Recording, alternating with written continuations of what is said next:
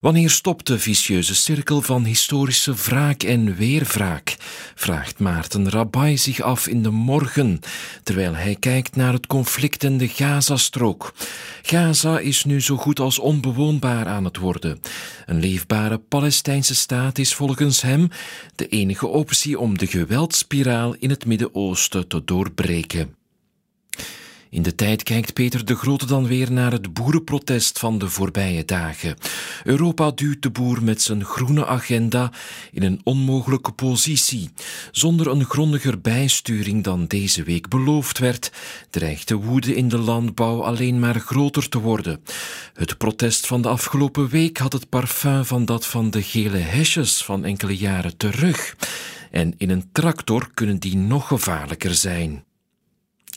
De boeren hebben gelijk dat het anders moet, vindt Karel Verhoeven dan weer in de standaard. Maar het drama van het boerenprotest is dat de organisaties die nu namens hen onderhandelen, zoals de Boerenbond bijvoorbeeld, wel rijk werden met de intensieve landbouw en dus geen enkel belang hebben bij een ander model, maar des te meer bij minder regels.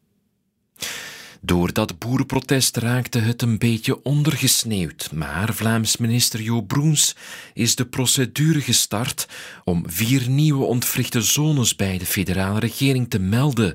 Bedrijven die daarin investeren, krijgen dan steunmaatregelen. En het goede nieuws is, volgens Yves Lambrix in het belang van Limburg, dat Limburg tot 2030 alvast zo'n zone blijft. Huren was nog nooit zo duur in Vlaanderen en de aankoop van een woning in een Vlaamse provinciestad is ook al duurder geworden, rekende Isolde van den Einde in het laatste nieuws.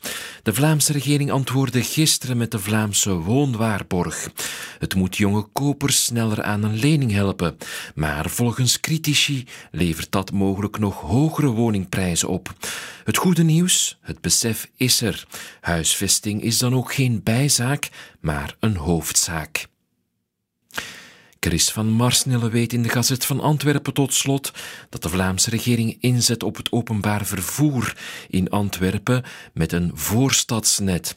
En dat is mooi allemaal, daar niet van. Maar de mededeling wekt niet veel vertrouwen, omdat er alweer handig om de financiering van het net wordt heen gefietst. En die wordt ook doorgeschoven naar de volgende regering. Het is zaterdag 3 februari en dit waren de krantencommentaren.